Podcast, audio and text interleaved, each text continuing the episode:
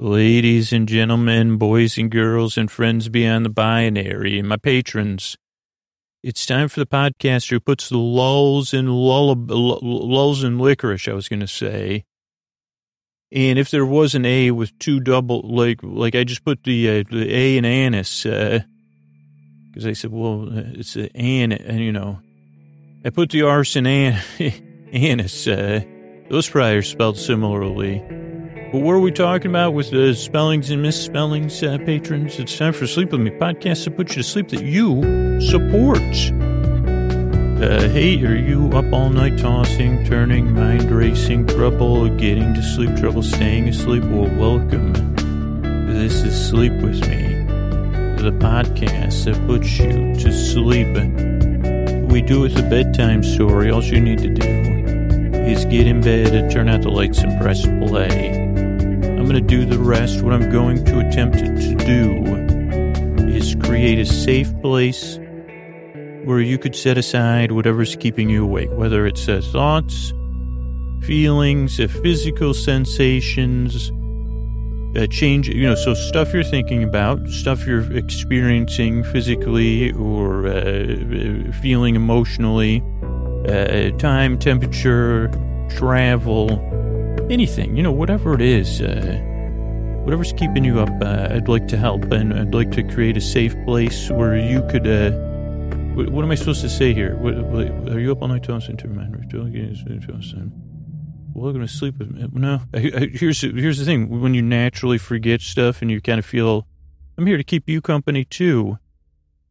And we're still trying to think of how, the, ladies and gentlemen, boys and girls from beyond the bay. Hey, are you up all night tossing and turning, mind racing, trouble getting sleep? Well, welcome to Sleep With Me podcast to put you to sleep. We do it with a bedtime story. There we go. Uh, all you need to do is get in bed, turn out the lights, and press play. I'm going to do the rest. So those are the part I forgot there. Sorry about that. Had to come back to you. Welcome. I'm going to try to create a safe place where you could set aside all that stuff. You know, I'm smoothing it, I'm patting it, rubbing it down. I'm saying safe place making plenty of room. And then what I'm going to do is I'm going to send my voice across the deep dark night. I'm going to use lulling, soothing, creaky, dulcet tones, pointless meanders, superfluous tangents, uh, not, you know, total, like nonsense for sure. Go off topic, uh, get mixed up. All this, some of this is, no, well, I guess uh, sometimes I like to say some of it's intentional but really, it's like it, some's intentional, a lot of it's natural. It, but the whole idea is uh, really to keep you company uh, and uh, to, to kind of loosely hold your attention as you drift off, right? And if you're new and you're here, welcome. I'm glad you're here. And let me tell you a couple things to expect because uh, you, you probably are naturally skeptical or wondering, huh, what is this thing or what, what's going on here? Or you say, what is, what is, or you might say, what is going on here? Or you say, what in the gosh, gosh, gosh, gosh is going on here? And I still say that a lot of times. So I'm glad you're here. Thanks for trying the show out. I really appreciate it. And here's a couple of things to know. Okay, so the show is definitely different. And so from a lot of feedback I've gotten over the years, uh, approach it loosely, like you're observing it out of focus. Because if you try to, uh, if, if, if you try to look at it straightforwardly, I don't know, like they used to have this thing called three, what are those called? 3D eye paintings or something. That's not what the magic eye, uh, something or other. And now I'm going off topic already, but, it, but so please, this would be when I'd say, if you're new, you like, uh, if you could indulge me or I could come back to it. Actually, you're more important than my uh, metaphor. Hopefully, I'll remember magic eye paintings. Uh, but yeah, kind of look at it loosely. That's one thing to remember. Structurally, here's how the podcast works. Starts out with a few minutes of business. That's because our goal is to keep the podcast free and coming out twice a week. And the sponsors and the people that support the show are the way we do that. Then uh, there's an intro, which we've started here and the intro is a little bit different because usually the intro is just kind of like a little bit like walking through a doorway. Uh, and uh, like, would, would, okay, I guess we could use a 3D metaphor here. uh, it's like watching a 3D movie. You just put the glasses on and it's in 3D, right? Like you, or you get on a 3D ride or you go to a 3D movie, put the glasses on and you expect to see the effect, the 3D effects, right? I think we can agree on that.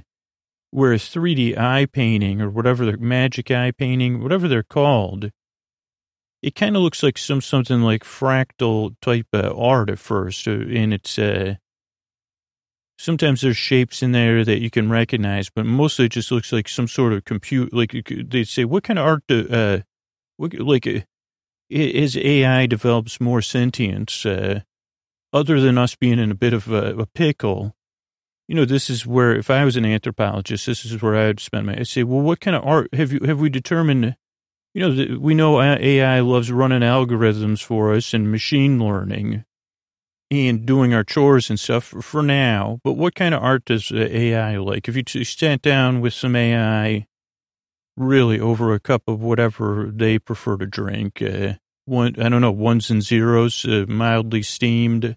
Like uh, I would think they would say, well, you know those magic eye paintings. Uh, we like them just fine on their own. Really beautiful stuff. Uh, right up our alley. In fact, we have entire galleries uh, of magic eye. that We call we call them magic eye paintings. Uh, but they, we, you, right. I think I got that. They do just fine for you on your own. Well, that's interesting. I'm glad you had we have you here, AI, because uh, oh, you're a spokesperson. Okay, well, uh, can I just call you? Uh, okay.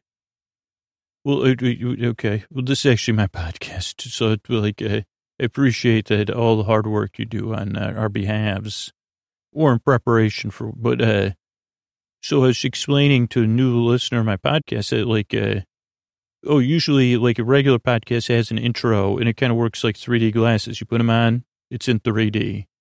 A magic eye painting. Even after you've done a thousand of them, you say, how, like for a lot of people, you say, how does this work again? I forgot. Or what do I get? Do I got to look at it or not look at it? I think it, and they say, well, make your, like almost like you're drooling. That's how you look at it. Or that would be, what kind of look do you have on your face when you're about to drool? That's how you see a magic eye painting in 3D. It's not actually your eyes. Uh, it's capturing that entire moment where you're just uh, just about to drool, like staring at it in that way. And that's kind of how our intro works. It's uh, it takes a little bit. It's because the reason the intro is uh, about twelve to fifteen minutes is because it's part of a lot of people's, a lot of listeners' wind down routine though some listeners do fall asleep right away, and some listeners skip the intro, and some wholeheartedly enjoy the intro or listen during the day to kind of relax. Uh, the intro is kind of built in a way to help you ease your way into bedtime, so that when when you if you're new, you say, "What is this? A 12 minute intro where you're talking about nothing?" And I'd say, "Well, I was trying to make a. I think I successfully may have made a metaphor, just an incredibly convoluted one, about uh, 3D and magic eye paintings It's just tough to explain or make any sense of. Uh, that kind of translates to how the podcast works.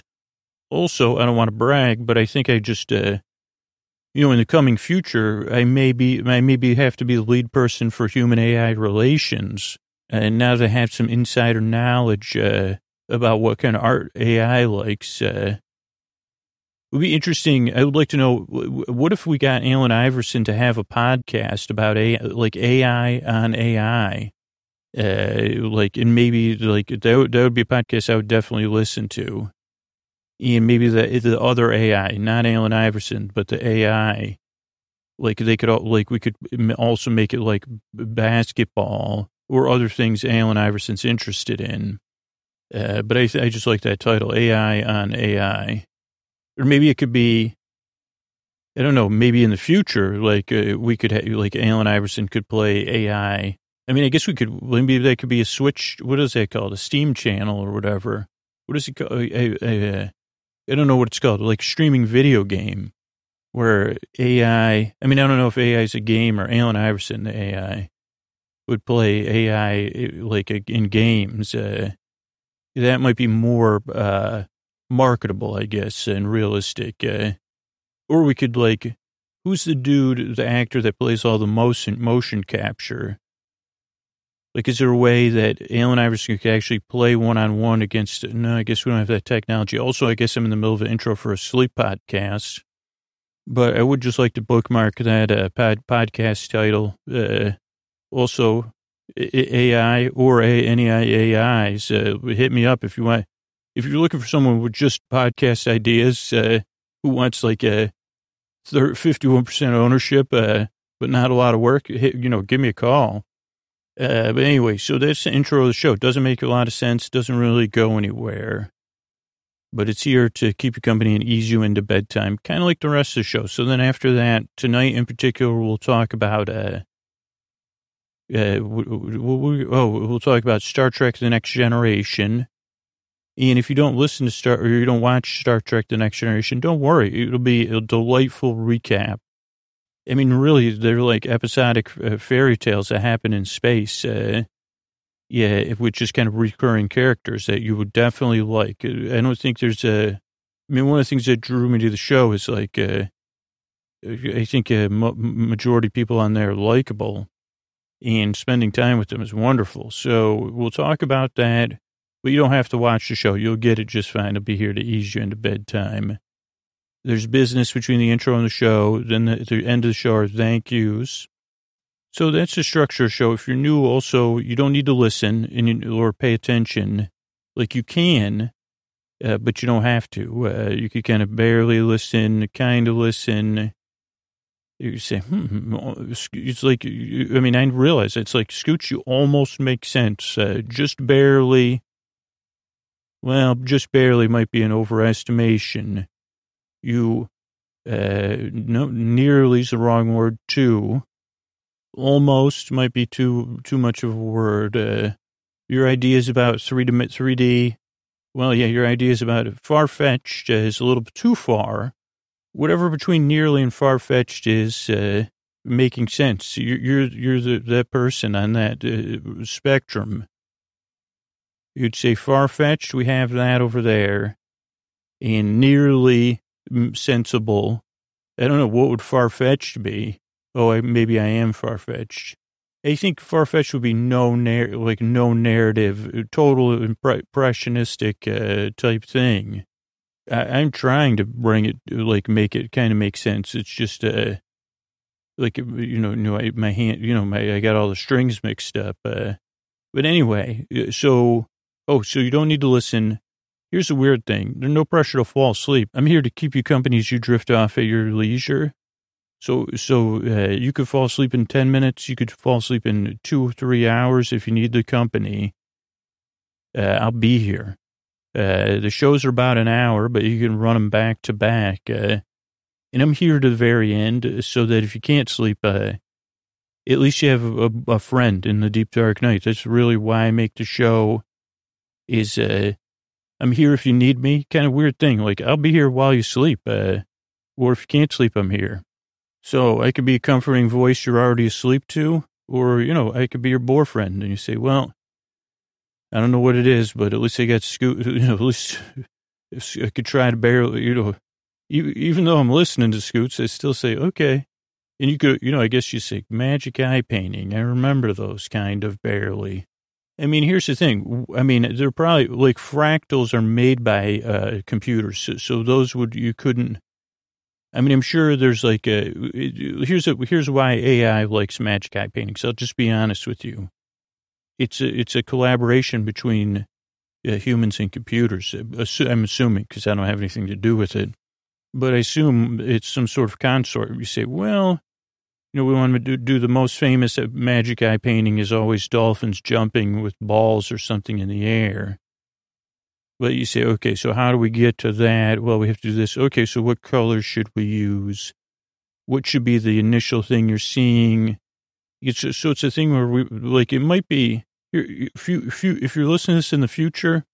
Uh, here's the thing: when we have when we're fixing everything, at you know, uh, when you say we'll call it the magic eye accords and you don't even have to give me credit. Give, you know, give credit to whoever you need to, get it, uh, get it done at the time. And you say, finally, we realize that we built it, that like it'll be the, you know, to say, and then AI said, the, the AIs or whatever they, you know, they decide They decided we could all live together. Oh, within a magic art. Oh, no, sorry. That's not the, what I was going for. Sorry, some AI just called me from the future. It said, oh, within a magic eye painting. I said, no, no, no, humanity doesn't work that way. Just in the movies. We can't, we can't actually, you know, function within a magic eye painting. But maybe we could do that. Okay, here's the thing. Maybe magic, eye, maybe AIs aren't listening right now. You say, yeah, we're going to go in there with you. Uh, like we'll line up because we're a little bit slower and less efficient because we're human. And you say, all you, go ahead in first, all you AIs, get in that magic eye painting and we'll meet you in there.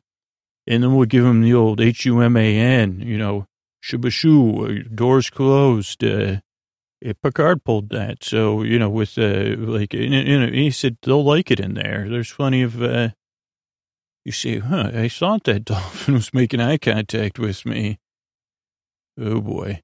So anyway, I'm glad you're here. This podcast is goofy. It's a little bit different, but it's here to help, uh, cause you deserve a good night's sleep. Uh, so I appreciate you coming by. Uh, give the show a shot. If it doesn't work, sleepwithmepodcast.com slash no thank you. You could check that out. Uh, but I'm glad you're here. I work very hard on urinary strive because I want to help you fall asleep. And here's a couple of ways we keep the show going. All right, we're back. We're talking about uh, Star Trek uh, episode, season two, episode eight, A Matter of Honor.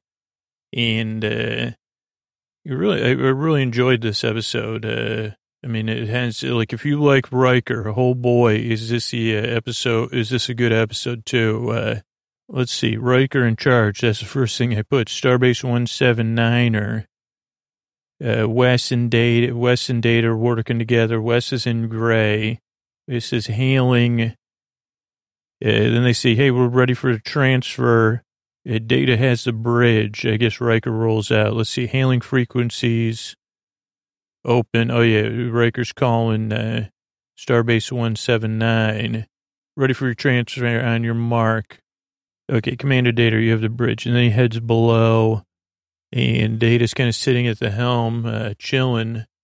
And then we see a planet, red planet, uh, desert-like, uh, clouds or dust. I put steeps or whatever they're called, S-T-E-P-E-S's. We'll look that up later.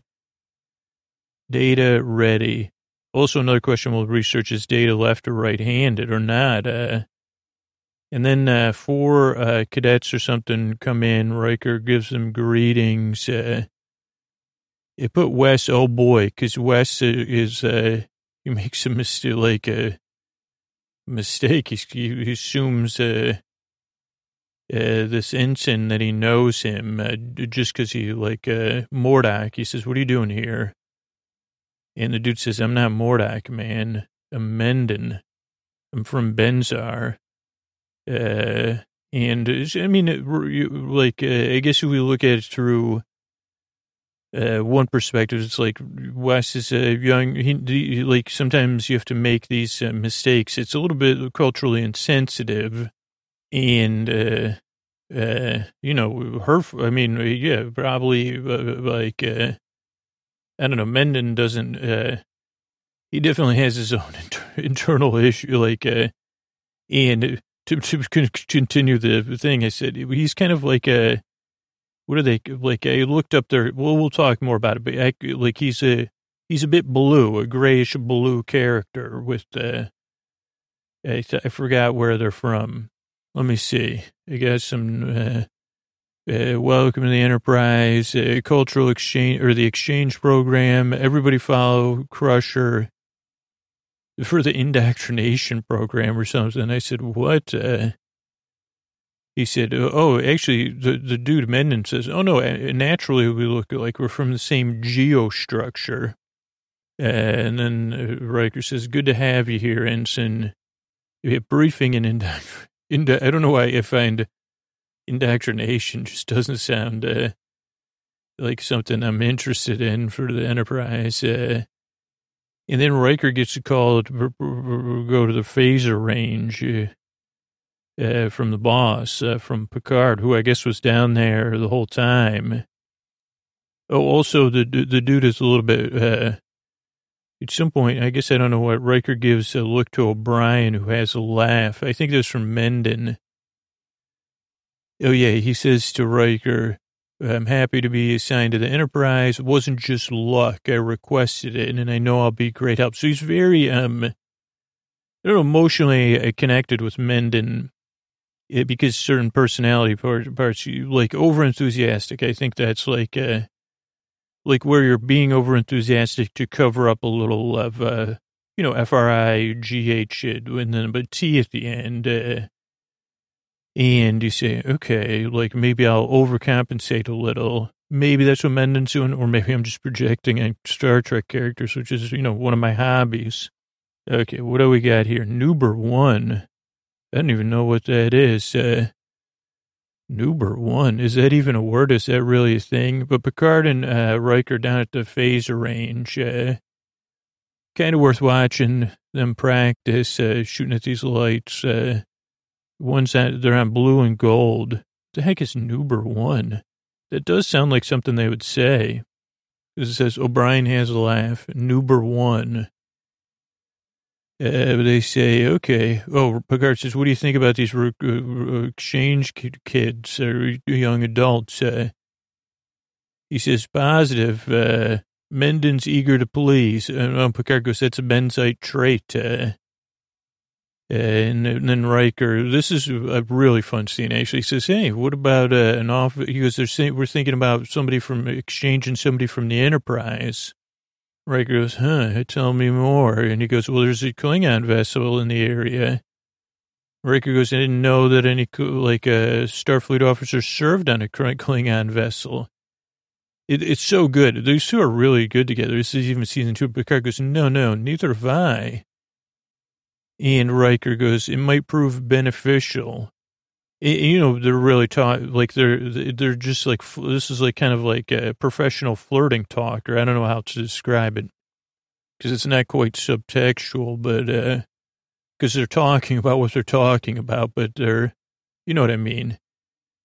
And he goes, no, neither have I. It might be beneficial, Riker says. Uh, Picard goes, Worf's the best, right? He goes, no doubt, bah. I don't know why I said Bob, but, but he says, yeah, for sure. And the Riker goes, well, who would you send? And Picard goes, hmm, good question. Maybe a volunteer? And this is when you, like, uh, like, I don't know if this was a power move or not, but Riker goes, I might be interested, not that. And then Picard misses a target and he pretends he didn't hear them, hear him. And I think Riker laughs. Let's see. Uh, colors, uh, uh, blue and yellow circle, Riker raising an idea, Klingon vessel. Oh, I put loving this subtext and talking around it. I might be interested. Darn, uh, Picard uh, says when Riker's talking. And you think Riker laughs there, yeah, because he thought it was a, it, it, was a power move. He has to repeat himself, uh, which I don't know. Maybe it's just a way of Picard testing, saying, "Are you serious?" Uh, and Riker says, in a charming way, he says, I wouldn't mind the assignment, sir.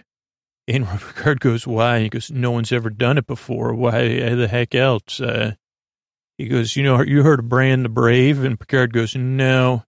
And he goes, well, one day you will, dude. Like, forget that other nickname. And Picard goes, what are you even talking about? Riker goes, I don't know, Scoot's putting words in my mouth. Uh, he goes, nobody's ever done it before. And it's like it's already done because Picard well, I'll notify Starbase of your acceptance and they'll make arrangements. And so I put nice uh, because no one's ever done it. Nice. And then, then the episode opens, Captain's Log 42506.5. Uh, departed to Klingon, Roberta Worf clear something up, take, take, take, talk out my captain.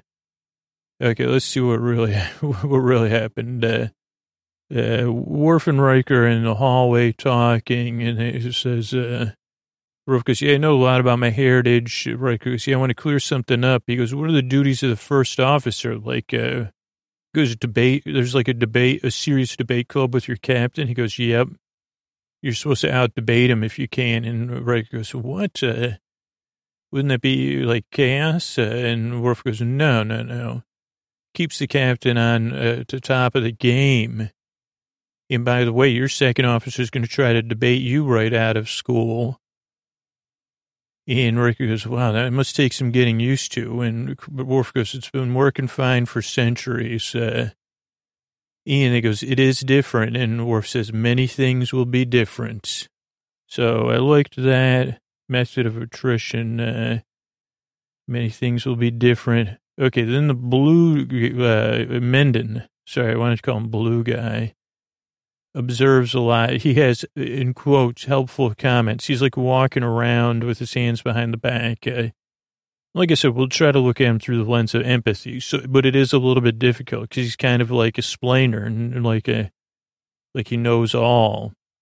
And he does have this uh, like a journey in this episode. Uh, so he walks around with his hands behind the back. Uh, first off, I put WTF like, uh, cause I don't, I didn't look this up, but it's like, like some like exchange dude can just walk around the bridge, like looking at people's stuff.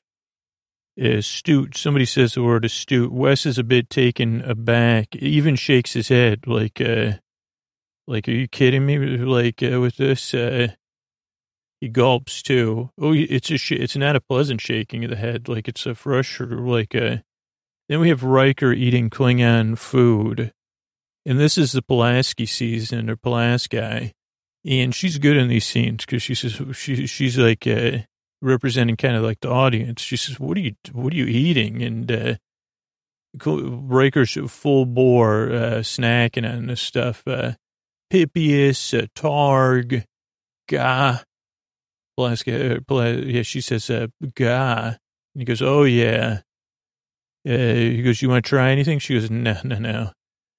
And she goes, "Are you going to be able to eat all this stuff?" Uh, and he goes, uh, "Well, I got to be. You know, I need to be full. You know, I got to be able to participate." Uh, and she she goes, "Okay, well, you know, they're same like uh, I don't know if they're mammals, but she says, you know, they're." physiology is similar to ours, so that she tries to give Riker some peace of mind. She also is like not. She's like a little bit uh, judgmental of their ways of doing things. Uh, Riker says, "You want to have something to drink?" She goes, "No, I'm abstaining because it's your last hour. I'm bored." And I said, "Abstaining from something that doesn't have any alcohol is interesting." A feast before transfer. I didn't realize this was like a like a thing. Uh, Riker goes, your sacrifice will not go unnoticed. Good job of kissing my uh, side of my beard. Uh, then Picard shows up. He goes, oh, this is the feast before transfer. He goes, I've done it before. But he goes, I'd pick something else, uh, more palatable. Riker goes, this is the palatable stuff. And then Picard brings it back to the ground. He says, okay, well, we know so little about them. So much to learn. He really great opportunity, and I envy you uh, Riker. And uh, so that's cool. Uh, I envy you. Riker really does seem to enjoy the food. Riker gives transportation sentimental note efficient bridge Klingon vessel approaching. Worf looks uncomfortable. Klingon. Okay, so let's run through this here. So in the hall, uh, uh, uh, Worf gives Riker a little uh, transponder, uh, just in case, precautionary. And, but he says, no, not precautionary, efficiency commander. And then we're on the bridge. Uh, Klingons approaching, hailing, Pagh. Uh, yeah, Picard says on screen, I'm Picard. He goes, I'm Kargan, the captain of the Klingon vessel, Pagh maybe I don't even know how to pronounce it, but uh, he goes, "Get your first officer on board." Uh, Kirk goes, "By the way, great Riker's a great guy." He goes, "I don't like no thanks. Uh, I'll see myself." Uh, screen off. Uh, and then Mendon goes to, to all people. Worf. He goes, "Not very hospital uh, hospitable, are they?" And Worf is like, "Dude, get back to work." Uh, because it's not your concern. Observe your station, Ensign Mendon. It was like, what? What is this? This dude does need like his journey this episode. They said, Blue Dude, Klingon leans back. Uh, that was on the screen. Then Blue Dude has a comment for everything. Uh, then he does, uh, a scan of the, their thing. Oh, he goes, sorry, I didn't mean to offend you. And Worf goes, you didn't. And then he notices like there's uh, something on the hull of the Klingon vessel, but he doesn't say anything. Uh, and then Picard goes, beam Riker over, acknowledged. O'Brien sends him over. Picard goes, Data, you're on the bridge. Um, inconclusive was the scan that, that Mendon ran. Oh, Brian, heck no, for me. Because uh, maybe he says, are you going to go over there? Oh, yeah. He goes, no way for me. He goes, I'm trying to get a date with, like, uh, in the Arboretum, because uh, maybe he hasn't got that date yet. Uh, and he goes, are you worried? Riker goes, no. He goes, well, and Riker goes, just get me over there. Uh, let's see. For me, energize. We watch the vessel head off. Uh, Mendon stops Picard, uh, which, uh, Goes, resume course, uh, take over data. I'm going to observe, uh, and he goes, yeah, just wanted to introduce myself, amend. And. And Picard goes, good, okay. He goes, you got a couple ideas to run by here. Uh, I'm really swift on the uptake. In Picard, which is a little bit weird, he goes, on this, he goes, we follow chain of command, which I'm like, wait a second, don't all, I mean, maybe men, uh, Benzites don't follow chain of command. I don't know. He goes, Worf is uh, your point of uh, contact. And he goes, sorry, I just wanted to impress upon you. And Picard goes, no, sorry, uh, we should have explained it better. And then Worf goes, Ensign Mendon, you may impress me. Uh, which is like, man, do I love Worf. Uh, no need to apologize. Yeah, he does a hair toss, like a slight hair toss when he says that to me. Very red. I don't know what that means. Riker, oh, the, the inside of the Klingon ship's got like red lights. Uh, Riker has to let them know who's in charge. Uh, so let's see. Riker goes in. Oh, the, the, his second in command goes. Uh, he's kind of like playing Riker. He goes, uh, goes, huh? You never seen anybody like you before. He goes, well, I'm average, everyday human man, who just happens to be your commander. Uh, and he goes, what was your order again? He goes, take you to command and uh, command captain. He goes, yeah. And Riker goes, let's get to it then. And then Riker gets on there. And we kind of learn, like, he's like, hey, I'm from Starship Enterprise. He go, not anymore, dude. You're Pagh or whatever. You're Riker, first officer of Klingon Pagh. He goes, you tend to disobey any Federation orders. Uh, he goes, no. And then Kargan goes, where's your loyalties? And Riker goes, I don't understand. He goes, uh, we, he goes, we're peaceful, but this is our ship. Uh, he goes, I got to count on everybody. He goes, where are your loyalties? And Riker goes, uh, I've been assigned to serve the ship and obey your orders. I'll do that. Uh, and Kargan goes, uh, are you going to take an oath? And Riker goes, what do you mean oath? I just said I would. Uh, and then Clock starts to debate Riker in a very 80s action. The 80s, uh, like TV shows had these action debates. Uh, so this is like one of these action debates because he says, uh, point of order. And uh, Kargan says, I recognize Lieutenant Klag's point of order. And Riker goes, you got something to say to me, Clegg? Say it outside of parliamentary procedure. And Clegg says, okay, I don't believe you. And he goes, are you debate, you, do, do you want to debate me? And he goes, correct. Uh, and he goes, do you have a second? And the captain, the captain goes, I leave it to the you know, whatever. And Picard goes, uh, so they have an action debate. And Picard, like, totally out debates him because he's got the skills of, like, uh, Picard's got, like, al- alpha empathy and compassion. So he can use both those skills. Uh, and that guy's just younger coming up. He was using all, like, uh, ag- aggro debate, which Picard says, well, I agree with you. And he goes, ooh. And Picard goes, you accept that I'm in charge. And he goes, well, huh, okay. And Picard goes, uh, I'm, I'm, uh, you know, I follow Kargan. You follow me. He goes, or do you want to be debated right off the ship? And the guy, Klag, he goes, I'll, I'll follow you. And then Kargan says, and Riker, you'll follow me. And he says, of course. Let's see if I missed anything. That is correct. I can count on you. Loyalties. Uh, okay, like the commander sat down and watched the debate. Uh, he really enjoyed it. Uh, when it's done, Riker blows out like of an O mouse, like, like that. Uh, and then Worf, we're on uh, Enterprise Bridge. Worf says there's an unknown substance on the dorsal section of the engineering. Uh, or Mendon finds it on the dorsal section. They magnify it. Uh, it's like rust or something, subatomic rust, we'll say. Uh, but it's doubling in size like every 15 minutes. Uh, and uh, they they go, "Where's it from?" And they go, uh, and Mendon goes, "It was on the Klingon ship." Uh, and Picard goes, who'd you tell about that? And Mendon goes, nobody. Uh, I was working on a report. And Worf goes, you're supposed to report anything that's out of ordinary. And Picard goes, come on, dude. And he goes, uh, but I didn't have a full report. I couldn't, like, I didn't have all my bases covered. And Data goes, how'd you come to that uh, decision? He goes, Benzite regulation. Uh, full analysis and resolution is our procedure.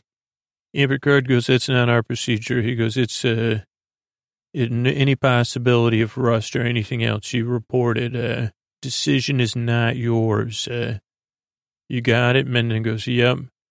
He goes, okay, get back to work then. Keep figuring it out. And he says, it's going to take a while. And Picard goes, go ahead, uh, take your time. Just get it done. Data supervise. And he goes, aye, sir. And then Picard walks off and Worf goes, and I'm going to teach you some etiquette. Uh, he really says that. Uh, inner probe, prioritize. Uh, how did you come to that decision? Something gone wrong. Oh, internship gone wrong. That's what I put. Uh, then there's a break. Uh, Riker's log. Uh, I guess his personal log, right? And he goes, yeah, I'm Bog. Uh, impressed with everybody. They're very single-minded. And they're in the mess hall. Riker's getting and giving looks from everybody. And he's pretending, he, he's like using his experience. Mm, bre, bre, is this Brexit, uh, papyrus? Uh, they go, what about the roke, rokeg? He goes, oh boy, is it good. And they go, what about some guy? He goes, yeah, oh, yeah. He goes, huh, I never had it in this fashion, prepared this way before. And they go, do you want something? yeah, this is like, like, you know, they kind of give Riker a hard time. Uh, and they go, you know, there's no uh, old debaters on Klingon ships. Uh, and Riker goes, I'm sure they debated with honor. And Clay goes, yeah, maybe you'll stick around. Uh, then they talk about Riker's looks. Uh, and I guess like uh, dating on the ship is a lot. I guess it's a lot on both ships. So somebody says, well, I'd like to, maybe we could have dinner together. And Riker says, we're having dinner right now. Uh, let's see. But they also say, man, you got a sense of humor. We didn't think you, you, you, you uh, humans had a sense of humor because Riker even cracks some jokes that they all, uh, oh, they say, would you say you're a typical Federation officer because you have humor? Uh, and uh, Clegg says, you're not what I expected. Uh, and he goes, oh, I was thinking the same way. Uh, he goes, I never, he goes, Worf, Worf doesn't really laugh. Yeah, so I didn't realize Klingons, and they go, there's much to learn. And Riker goes, that's why I'm here. Uh, and Clyde goes, feel free to ask any questions. And he goes, okay. Uh, or maybe Riker says, oh yeah, he goes, uh, I don't know. They talk about families, uh, uh, you know, history, Romulans, uh, you know, ups and downs, uh, like, you know, family stuff, like Worf and everybody else. You say, oh, it's family stuff, huh? And Riker goes, Riker closes it well, he, or the writers do. He says, yesterday they did not even know how to uh, eat gagh. Oh, because they say Klingons don't express the way, feelings the way humans do. Uh, let's see, our future, a little down about the Romulans and his dad. Yesterday, not eat gagh. Everyone happened. Everyone I don't know what that is. Uh, uh, but Picard, Data, and Minden are uh, checking relevant stuff. Uh, the Klingon, uh, they already have 12 centimeters of rust, uh, which Worf glares. Uh, they say, find them. That's not good that they have rust hole on their hull. Hull. Then we see Riker walking, ask for a repeat. Uh, oh, yeah, it's a space rust. Uh, no way. And they say this hole's growing. We only got eight hours. This is on the Klingon ship. Uh, um, let's see. Uh, they say, okay, we got eight hours. Okay, they say, what is tactics? What do you think? Because uh, they think that uh, Enterprise planted this rust. Uh, and they say they scanned that area of the ship for two minutes. Uh, it must be a, they did a rust deposit for some reason. Like uh, basically, this is the only uh, other ship we've encountered. Uh, Riker goes, it's normal to scan ships. Uh, and they go, well, why would you use a rust beam? He goes, we don't, we don't use rust beams. We're allies. And the Riker goes, it's not uh, how we work. Uh, and Rikargan says, no, uh, you don't rust a Klingon ship. Uh, time for, you know, time to get to like, and Riker's like, what? Uh, and they go, yeah, we got to do, we got to, we're going to have to rust them first and debate them right out of space. Uh, makes no sense, Riker says. Uh, indeed. Uh, then I think there's an ad break on a Riker. They see cloak the ship, and there's a Riker close up.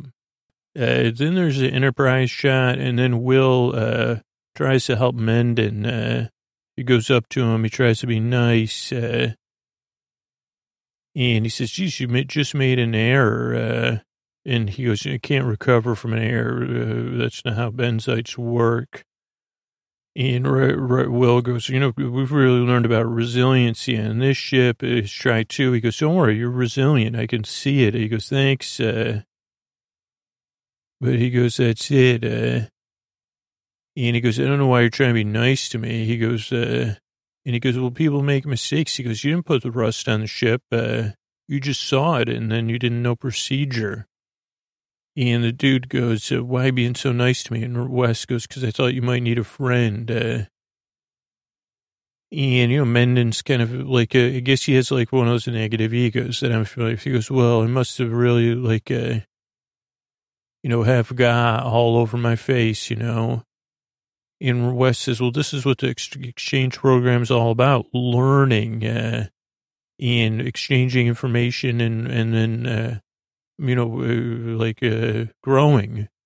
And he goes, uh, that's kind of part of resiliency. I don't think the dude quite gets it because he goes, I'm going to, like, he's an all or nothing thinker, which I know well. He goes, I'm going to succeed brilliantly and work really hard uh, very all or nothing. Will's hands are crossed, but Will's happy. You know, he tried to help. Uh, then they, we see the Klingons. They see Jesus Rust is like uh, toast. Uh, and they go, Riker, go down and look uh, out one of the portholes. Uh, and Riker goes, they, and he says, dude, keep an eye on this guy. He, maybe he rusted the ship. And Riker had de- de- debated this dude Klag, who says, well, why would he be here to rust a ship he's on? And Kargan goes, because he's human, so they're, uh, he goes, uh, I don't know. And Klag goes, I don't know. He goes, he might be up to something, but uh, he's very brave. Uh, he goes, he goes, they don't, they're not Klingons. They don't think the same way we do. And they say, okay, we see the Enterprise. It's headed towards us. And I guess it's another all or nothing thing. You car can go, see, told you so. Riker. Because Riker comes back and Riker goes, what do you mean? And he goes, the Enterprise is following us. And why? And Riker says, well, why don't you ask them? And they go, 15 minutes, we'll be meeting up. And Kargan goes, uh, prepare my debate suits and get the rust, rust, you know, rust the device ready. Um, let's see. Know your rank. Uh, what is that? Bridge data. Keep an eye on him. Second starts no, no step down, stare down. Oh, there's a couple stare downs. Intercept course. Riker's back. You almost had me believing. Know what that is, but uh, something like it definitely not. It looks like it was never written in English, even though I'm sure when I wrote it, uh, it looks like if you took trapeze and triangle and combined them into one word with none of those letters, uh, like, or maybe it says t and G P R P Z U E. I don't know. Following us, uh, why? Ask him. Reasons clear. Lots of debating. Bridge data standing. Uh, and they say, well, where's the uh, Klingon vessel? Well, it's cloaked or it's been rusted away. Uh, they may be here to help. Uh, I think that's back on the other one. Uh, this is when they meet up. Because uh, uh, they say, well, what if they're here to help? Uh, and he goes, they're not here to help. Or, don't forget my rank. Riker goes, I'm just trying to help you understand. and Kargan goes, he goes, I'm captain. You're supposed to obey me. Your oath. Uh, and Riker goes, yep, you're right. Uh, he goes, okay, tell me the easiest way to rust out the Enterprise or debate your captain. Riker goes, no. And he goes, well, you have to. He goes, well, I'm not going to tell you the Enterprise secrets. And he goes, well, then what good is your oath? Uh, what good is Starfleet then? And Riker goes, I can't break a past vow because those oaths supersede, he, he's almost debating. He goes, those oaths are prior oaths that supersede my oath with you. And Kargan says those oaths are in conflict, which Riker says, no, they're not. I'll obey your orders. I'm going to serve on this ship uh, and do what must be done. Uh, but it, it, uh, your orders don't supersede my per- previous orders or oaths. And Kargan goes, good, because that was actually a test to see if you were an oath breaker. And now I see you aren't, uh, so you're very, you're in my good graces again. So I don't know if that was the Klingon trying to save like, uh, like face with the rest of his crew, or he was real, it really was a test. Uh, so, oh, also during all this, uh, there's some really good shots. Uh, the second in command is looking on, uh, I forget his name, Klag, uh, with a dreamy look. He's watching Riker, uh, uh, and oh, he even gets a Riker even gets a hug. He goes, "You're really a Klingon," for the captain says, but the Klag really has dreamy looks for Riker. Uh, then we see Mendon working on the computer. He seems happy. And let's see. Oh, he goes, "Yeah, I figured out the rust." Uh, he goes, it's like a titanium uh, thing. And they go, neutrino, a neutrino beam, a tunneling neutrino beam will clear it right out. Uh, and Parker, Picard goes, great job, uh, do it. Uh, and uh, then he says, Worf, add that to the hailing message. Messages, neutrino beam will clean the rust. Uh, then we're back on the Pagh. They say, okay, they changed. Now they want you to use a neutrino beam. It's rust. Uh, and Riker says, see? And Kargan goes, nah, they're not, it's not true. And then it's, but they're still cloaked. Uh, then it's like Picard Captain's Log 42507.8. Uh, we're looking for the Klingon ship. Can't find it. Uh, can't find any debris. Uh, data says that, uh, and Data says, no debris. They must be here and cloaked. Uh, and Picard goes, okay. And then Data says, we should probably go to red alert. He goes, make it so. Worf goes, I. So then on the Klingon ship, they say, okay, now they're on red alert, shields up. Uh, and Riker goes, yeah, that's a procedure when things are strange. Uh, of course, you put your shields up. Yeah, they just derusted their ship. Uh, uh, let's see. Assume cloaked agreed. Make it so. Oh, I love it when he says that. Uh, uh, Riker. Okay, so then let's see. So back in the ship, uh, they goes, well, they're f- fools for putting their their debate shoes on unless they're ready to debate. Uh, and Riker goes, you only get one shot at Captain Picard in a debate, so you better have some opening line. He goes, I only need one. Uh, he goes, prepare my debate, you know, my debate, uh, like uh, speaker whatever to launch. And then Riker says, well, it's, he goes, you want to be closer so they could hear it and that there's no lag between your speaking. And he goes, so 40,000 kilometers, it'll give them, he goes, it'll also give Captain Picard less time to respond.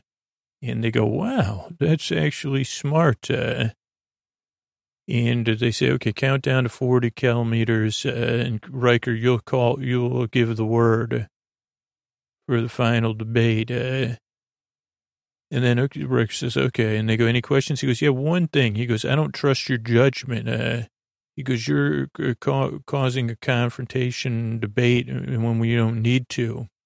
And the guy, Kargan goes, are you finished? And Riker goes, sure and they go commence, and then they go we're closing, and then Riker pulls out that transponder and turns it on, and the Kargan goes, "What is that?" Uh, he goes, "Nothing. Just pulled it out of my boot at this opportune time." And Kargan goes, "Hand it over, then." So then we switch back to Worf, who goes, "Yeah, the transponder's on." Uh, he goes, uh, "He goes, it's the one I gave to Riker." And Picard goes, "Okay, O'Brien, lock on that." Uh, O'Brien says, well, we're not quite in range. Uh, Picard goes, we got to stretch it. Uh, you know, it's a transponder. And uh, uh, he goes, we got to know what's going on. And he goes, Riker's the only one, so beam him onto the bridge uh, on my command. And O'Brien goes, okay, wait till 40,000. Uh, so then Worf's counting down, transponder room's counting down and because you got to switch the shields off and beam them on, and then they're at forty thousand, uh, and then on the pod they're at forty thousand, so they're going to drop their cloak and get ready.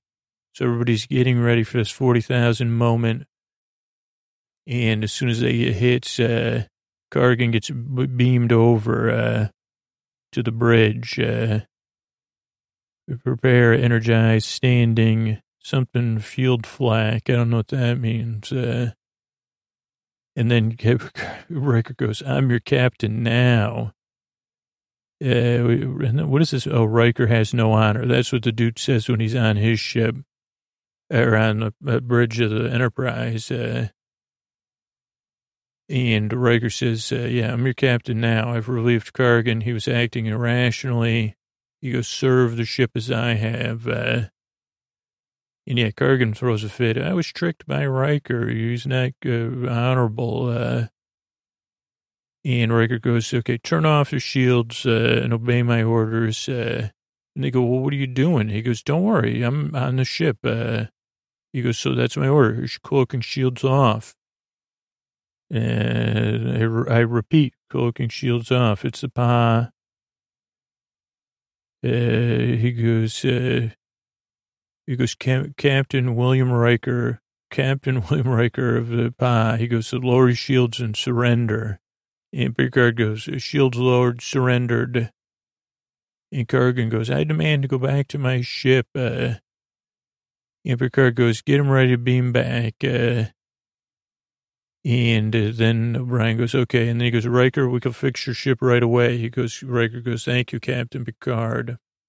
And this one was a little bit more subtle. So let's see, here to assist, lower shields, uh, lower your shields. Uh, thank you. So then Riker and Kargan are together on the bridge. Uh, and he goes, Kargan goes, you should have just debated me out of space. And Riker goes, I don't want to be in charge. And he goes, well, you tricked me. Riker goes, who cares? You're back in charge. And he goes, get back to work. Uh, Ian Riker refuses to listen, uh, which uh, means that he gets fired off, the sh- kicked off the ship. And then Klag, who uh, loves Riker, uh, he says, yes, Captain. He goes, he whispers, it was really great. I loved it. He goes, whispers to Riker, you understand Klingons better than I thought, Commander. Riker goes, thank you, my friend. You I wonder if they cut out one more scene with Mendon. I mean, he did like fix the thing, but he doesn't have like a like a like a full proper conclusion of like, well, I learned to listen and not be a know-it-all.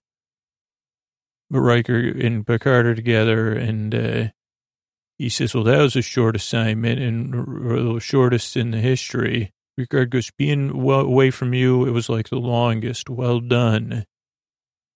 And Riker goes, "I learned quite a bit." And Picard goes, "Now how to uh, uh, reformulate an initial debate when you're getting kicked off your ship." And Picard goes, "Welcome back, number one." Uh, and he goes, Worf, take Riker for a walk. Uh, and then Riker says, geez, that really worked, Worf. And he goes, I'm glad I did. And he says, you come from a brave and unique people, and I'm glad you're with us on the Enterprise. And Worf goes, thank you, and welcome home. And that was the end of the episode. Good, good episode. And let's see what, what we had to look up here. Uh, a couple interesting things. Uh, oh, the word hail. Uh, in this situation, let's see, this is from Wikinic, Wiki, Wikinic, Wiki, the dictionary on Wikipedia. Uh, let's see. Uh, hail is a noun.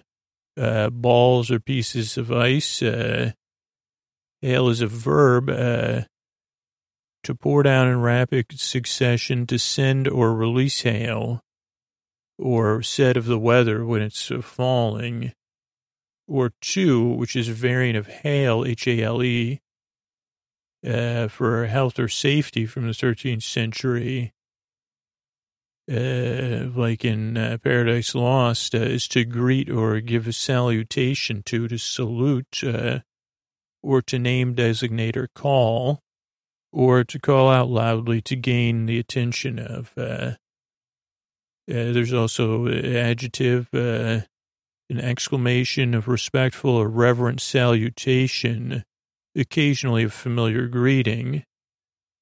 That's where the uh, football term Hail Mary comes from. Uh, so that's a little bit about, I'll link to it. Yeah, but then it brought up like, okay, what are some of the other, oh, that's still Wikidictionary. Wiki, Wikidictionary. Yeah, but then there's like uh, the hail is a form of precipitation, which is distinct from sleet or ice pellets, uh, though they're confused. It's irregular balls or lumps of ice, uh, which is called a hailstone. Uh, ice pellets usually are cold weather. Hail does not usually occur in cold weather. Unlike other forms of water ice, uh, which is made of rime, Ice pellets are smaller and translucent. Hailstones usually are between 5 millimeters and 15 centimeters. Uh,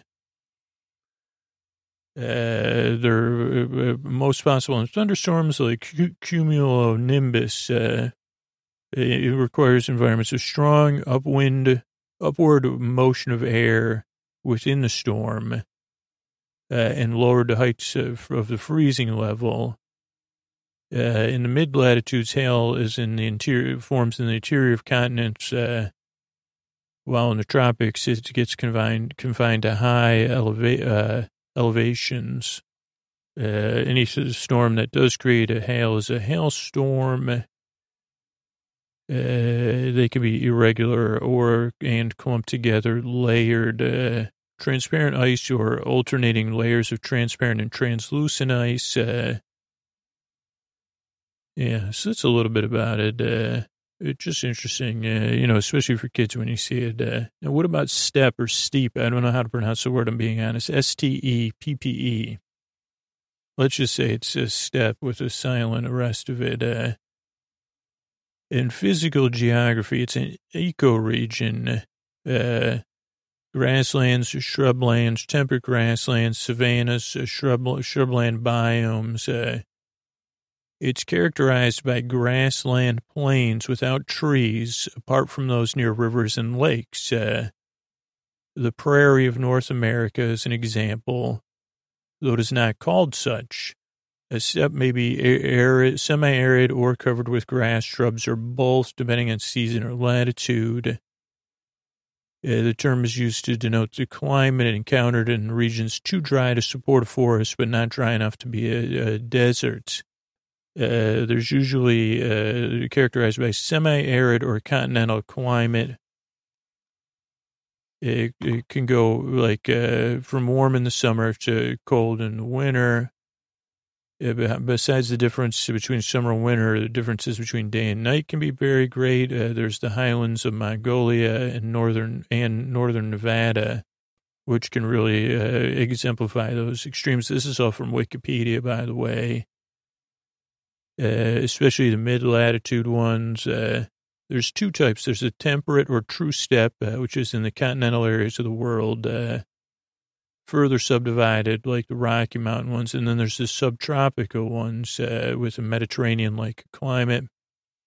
There's subtypes including shrub steppe and alpine steppe. The Eurasian, Eurasian the Eurasian grass steppe of the temperate grass, grasslands, savannas, and shrublands had a a role in the spread of the horse, the wheel, and Indo-European languages. Uh, the Indo-European expansion and, and, diverse invasions of horse, horse archer civilizations of the steppe uh, eventually led to the rise of uh, Mycenaean Greece and the amalgamation of Indo-Europeans uh, uh, in the pre-Greek population uh, there was the Dorian and some late Bronze Age, a lot of stuff. Uh, so there's a lot of interesting stuff. Like uh, I don't know, I've just always seen that word, and I've, I, I thought it would have been like the flat place, uh, like a flat mountaintop. Uh, but I was wrong. Uh, and I love being wrong. Now here's a question came up: It's like, is data left or right handed?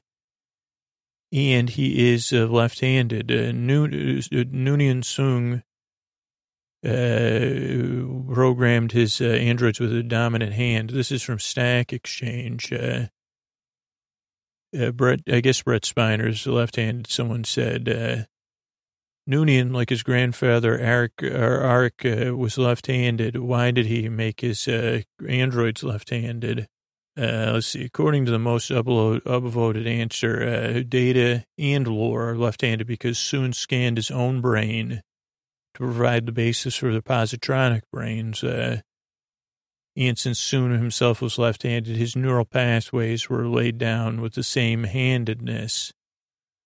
Uh, when data, uh, oh, with Lal, uh, is Lal's handedness is not canonically confirmed. Uh, she uses both hands and could be ambidextrous because uh, data scanned his brain for Lal's brain. Uh, so this is interesting. I mean, I just was wondering. Uh, now we know data's left-handed. Uh, and let's just finish up with uh, benzites. Oh, let's do astute if you're taking an SAT. Uh, astute, S-A, uh, let's see, how do you spell it? Astute, uh, A-S-T-U-T-E, quickly or critically discerning or shrewd or crafty is the uh, adjective.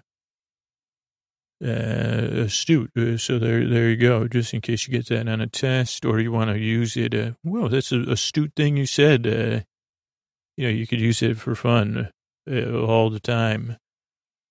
Like if someone, uh, you know, you know, your dog breaks wind. You could say, that's very astute of you, Koa. Okay, so then I headed over to Memory Alpha Wiki, uh, Memory Alpha, memory-alpha.fandom.com for benzite. Uh, they're a species of uh, humanoids native to the Federation planet Benzar. Uh, their contact was limited before the 24th century, but in 2364, uh, uh, the creator of the Mordock strategy became the first benzoid to join Starfleet, edging out other candidates, including Wesley Crusher. Uh, relations between benzites and the Federation expanded at this time. Uh, then there was officer exchange programs, uh, uh and Starfleet officers served on benzite ships and vice versa. Uh, following Mordock's uh, footsteps, other benzites, such as Hoya, eventually enrolled in the academy uh, which was also seen on Deep Space Nine episode The Ship. Uh, the ship, uh, uh, benzites are known to be meticulous. Uh, even the regulations are, which kind of played out in this episode. 2374, during the, the, Dominion stuff, Well, that's like, I want to know. So benzoates are smooth, hairless, blue or green skin. Uh, they have tendrils, uh, and uh, they don't normally breathe oxygen and nitrogen. So they wear like a breathing apparatus, which kind of seems to put out some like, uh, whatever they can breathe, uh, which seems like it has a little bit of water vapor. Uh, so that's just a little bit about benzoate. Uh, so thanks, and here's some thank yous after this, and plenty more to go. Load up other episodes if you need it. All right.